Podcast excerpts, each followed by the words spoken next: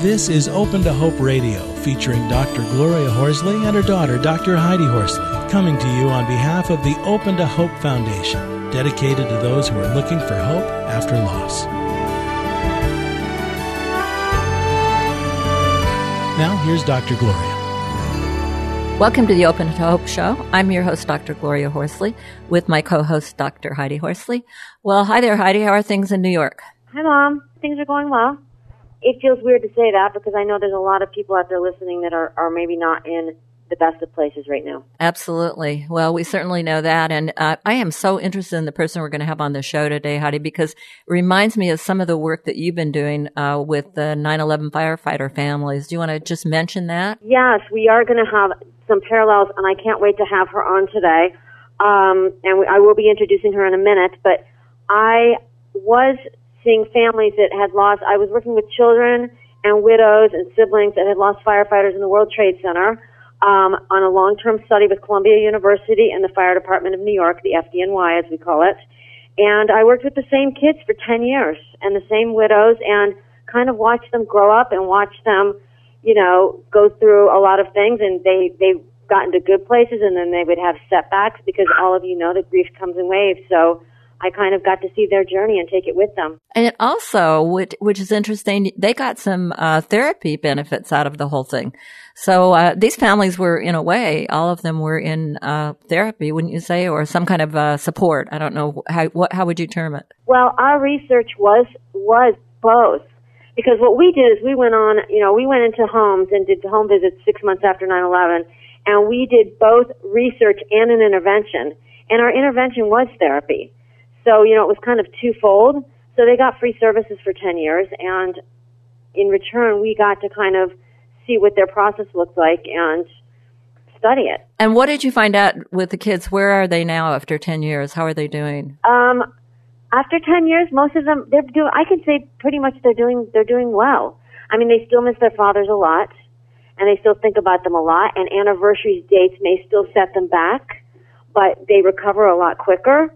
Uh, kids are very, very resilient, and uh, they've incorporated their fathers into their lives in new ways and continued bonds with them and paid tribute to them, but in different ways. So 10 years later, the widows and the children are in a better place, and the widows have kind of embraced their new identity as single parents and um, as widows. And, you know, that took many, many years. That probably, you know, it wasn't until year seven where they were really able to embrace their new identity. So, you know, grief is definitely a journey and there's times where you are in joy and then there's times where there's major setbacks. Yeah. Well, one of the things that I'm going to be interested in talking to uh, our guest today, Nadine Melhem, is that um, what the signs are because your your people were closely watched and they were in treatment basically. But what are, for our folks out there who don't have that situation, let's um, it's going to be great to have her talk about some of the symptoms and signs and when you see that uh, somebody needs to have treatment and when uh, kids are at risk. So, how do you why don't you introduce Nadine? Sure, I'd be honored to. So, our guest today is Dr. Nadine Melhem, who grew up in Lebanon and is now an assistant professor of psychiatry at the University of Pittsburgh. Nadine has been studying trauma and bereavement in children for the past 10 years. She wrote um, in the September issue of the Archive of General Psychiatry an article which looked at grief in children and adolescents, and this has gained national attention. And this is the first longitudinal study of its kind addressing this specific issue. Welcome to the show, Nadine. Hi, hi, Gloria. Hi, Heidi. So great to have you on. We love the work you're doing. It, it's so important. You know, the to help those kids out there and also to help uh, for the parents that are listening to the show or the parent uh, after a loss uh, that is listening and uh, tell us a little bit. Well first of all you're from lebanon. How did you get into this field? Well um, um, well i started working in lebanon which is my country of origin uh, on the psychiatric consequences of war in children and adolescents and I think being born and raised in a country that's ravaged by war, uh, it was a natural inclination to get, to get interested in the impact of exposure to trauma and death on mental health uh, in children. So tell us, what are children's reactions to grief, and is it different with adolescents? If you're, you know. Well, uh, we have looked in the study that Heidi mentioned at uh, 182 children and adolescents. They were between the ages of 7 and 18 years. And who have lost their parent to either suicide, accident, or sudden natural death. And we found that, as Heidi has mentioned, uh, a lot of the bereaved children are able to cope, and more than half they were able to cope with their grief within one year of the loss of their parent. However, the course of grief was more difficult for some children and adolescents, with 30% they showed a more gradual decrease, decrease in their grief symptoms and about 10% that had high and prolonged grief even three years after their parents died. So, so let me ask you a question. Did you have any um, treatment connected with this, or was it just study them? No, it was a naturalistic study, uh, just assessing them every year after their parents uh, died. We, right. have, we didn't have any intervention. That's interesting because Heidi, she's looking at 50%. It sounds like your kids are doing a little better after treatment. Um, they, yes, there was a lot of resources in place. I mean, not only did they have the treatment, because there was so much funding thrown at 9/11, there was there was a lot of treatment. So not only did they have us going in to do home visits, there was also workshops, parenting workshops, children's workshops done at the fire department, as well as grief camps for 9/11 kids, and peer mentors that were set up for the kids to serve as surrogate father figures. So they had a lot of things in place. So Nadine, here I am. I'm out there in the audience and I'm listening to you and I'm getting a little scared because I'm hearing Heidi talk about all these resources and then I'm hearing you say that there could be a 50% you know, kids who don't do as well and, uh, maybe 10% who really, you know, need to, uh, have treatment. Okay, here I am. Help me. How do I know that my child has problems? Well, this is a very good question, uh, Gloria. Uh, the one thing that uh, there are two things that are different between our study and the 9/11 study that Heidi is involved with. Number one is the type of death, how the parent died, and probably in 9/11 there were lots of resources and there is also other factors that play a role in children's grief, which is the constant exposure to the media. And that's true of uh, the 9-11 or any other natural disaster or war-related uh, trauma. In our study, which is more of, you know, any type of sudden death, and here I have, I, I conscious, I focus on the word sudden uh, death because we didn't look at other types. Right. And what, what we found, these are basically what there is a normal course of grief. Every child will grieve after will grieve after their parents died, and they will have the symptoms of the shock, the disbelief, the preoccupation with the loss, the avoidance uh, of uh, reminders of the loss, as well as reminders that you know their parent has died even and there is inability to engage in new activities, anger and bitterness. All these are symptoms of um, that happen in the acute grief stage. However, in a prolonged grief reaction or complicated grief, and here I use the word prolonged and complicated interchangeably, what happens is that the intensity of these feelings and their duration remain for a longer period of time than the normal acute grief process. Okay, so so it would be normal if my kid had all the, the, symptoms you're talking about. That's normal grief. I don't need to worry about it. But if it goes on, then ha- then and and they keep having disruptions in their life, how long would you say that uh, it should go before I should start worrying about them? Uh, that's the main, you know, question that uh, is uh, is open for research. Uh, some people think after six months, if a child or even an adult uh, are still having the same intensity, then it's problematic.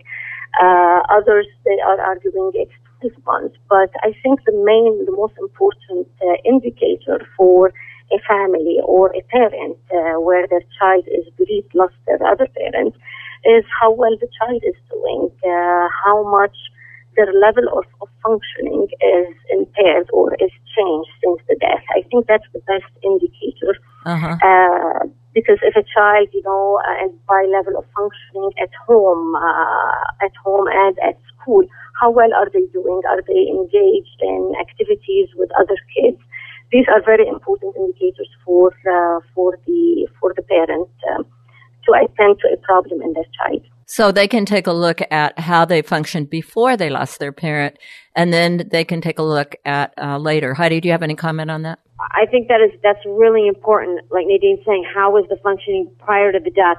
The other piece which Nadine brought up, which is very very important, especially when there's been trauma, is the fact that the 9/11 kids that I worked with had constant exposure to visual images on the television, in the news media, and hearing people speak over and over and over about the trauma of what happened with the World Trade Center attacks and the Pentagon attacks, etc. So what we basically, you know, talk to the kids about and the families about, and for anyone out there that's children have been exposed to a traumatic loss, is that what is very important is that we reassure these kids that they still live in a safe and predictable environment and world. Ho- hopefully that's true. And that we let them know that although they may see the towers falling over and over and over again in the media, they only fell once. Because many of the children that I worked with felt like New York City and the entire country was being attacked on a daily basis because they kept seeing the same images over and over on the television. So that's that's important. They they we need to tell, let them know they still live in a safe and predictable world. Otherwise, they're going to develop all sorts of anxiety and have all sorts of problems with behavior and concentration. Uh, yeah, and, and, Nadine, I wanted to ask you one of the things that I, that I think you've talked about is the fact uh, that uh, what's the role of the surviving parent in the kid's grief reactions? What did you find? Well, we found, uh, and we've been consistently finding this not only in grief but also in other outcomes such as depression and uh, post-traumatic stress disorder that the well-being of the surviving parent or the caregiver is a very significant predictor of their child's well-being. So what we found in the study is that the combination of complicated grief in the parent and in the child were the strongest predictors of depression in children up to three years after the death. So the functioning of the parent themselves and their complicated grief or grief reactions is very important. Right. Oh, thank you. I think that's so important. I mean, you really, that's really a kernel of, of enlightenment to you parents out there or parent, if you're a single parent now, your functioning and how you deal with this is going to determine a lot. Your kids are going to watch you. So the message isn't, uh, tough it up, fake it till you make it, whatever. It is take care of yourself. Find people to help you.